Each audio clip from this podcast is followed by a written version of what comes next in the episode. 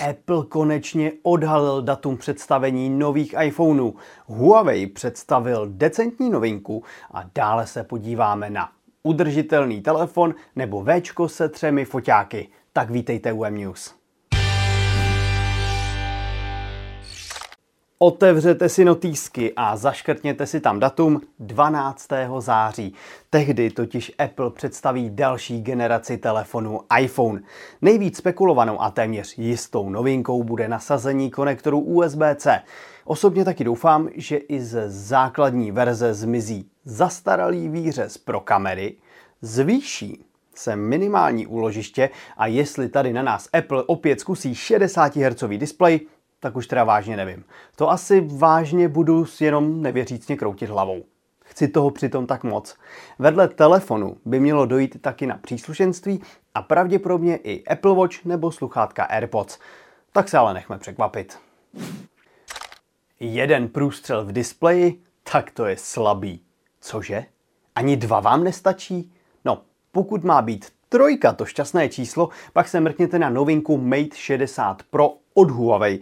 Ta skutečně nabídne hned tři průstřely v displeji. Dva pro bezpečný 3D skener obličeje a třetí pro 13 megapixelovou selfie kameru. Zbytek výbavy je tradičně vlajkový.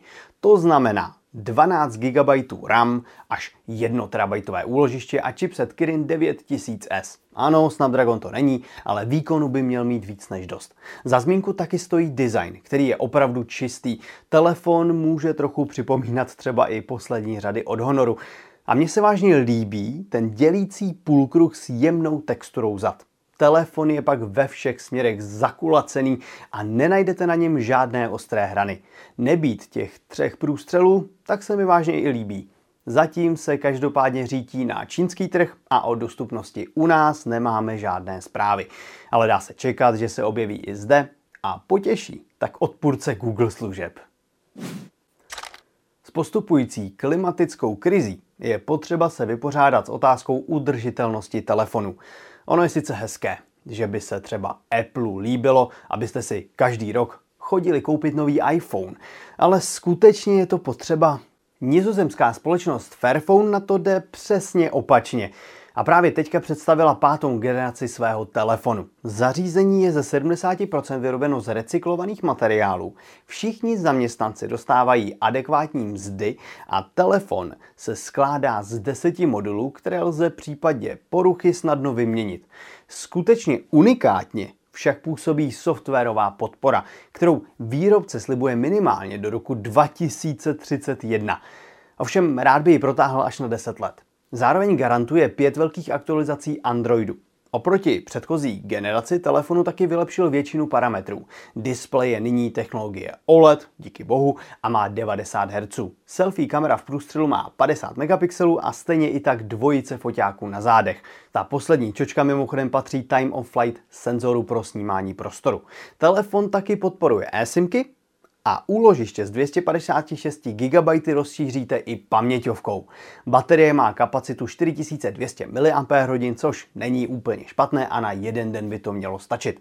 Ovšem cena necelých 17 000 korun je hodně ambiciozní proti běžné konkurenci. Ale pokud vám jde o udržitelnost, tak tenhle telefon vlastně asi ani konkurenci nemá. Oppo chce být výrazným hráčem na poli skládacích telefonů a pomoci mu má i novinka Find and 3 Flip. Trojku má v názvu a trojku má taky na přední straně. Myslím samozřejmě ty tři snímače fotoaparátu, což je asi nejzásadnější vylepšení oproti předchozí generaci.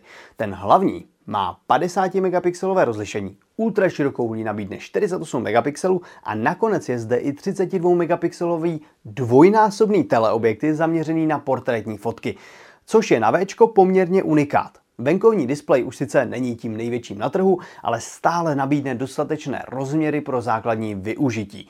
To by se mělo výrazně zlepšit díky novým widgetům a aplikacím.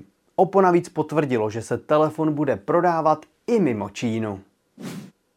Koupili byste si telefon právě kvůli tomu, že je vyrobený udržitelně, nebo byste spíše preferovali, aby se ty zásady udržitelnosti dostaly i do běžných telefonů? Odpověď asi tuším. Každopádně nezapomeňte sledovat mobilenet.cz, kde se dozvíte všechno ze světa telefonů.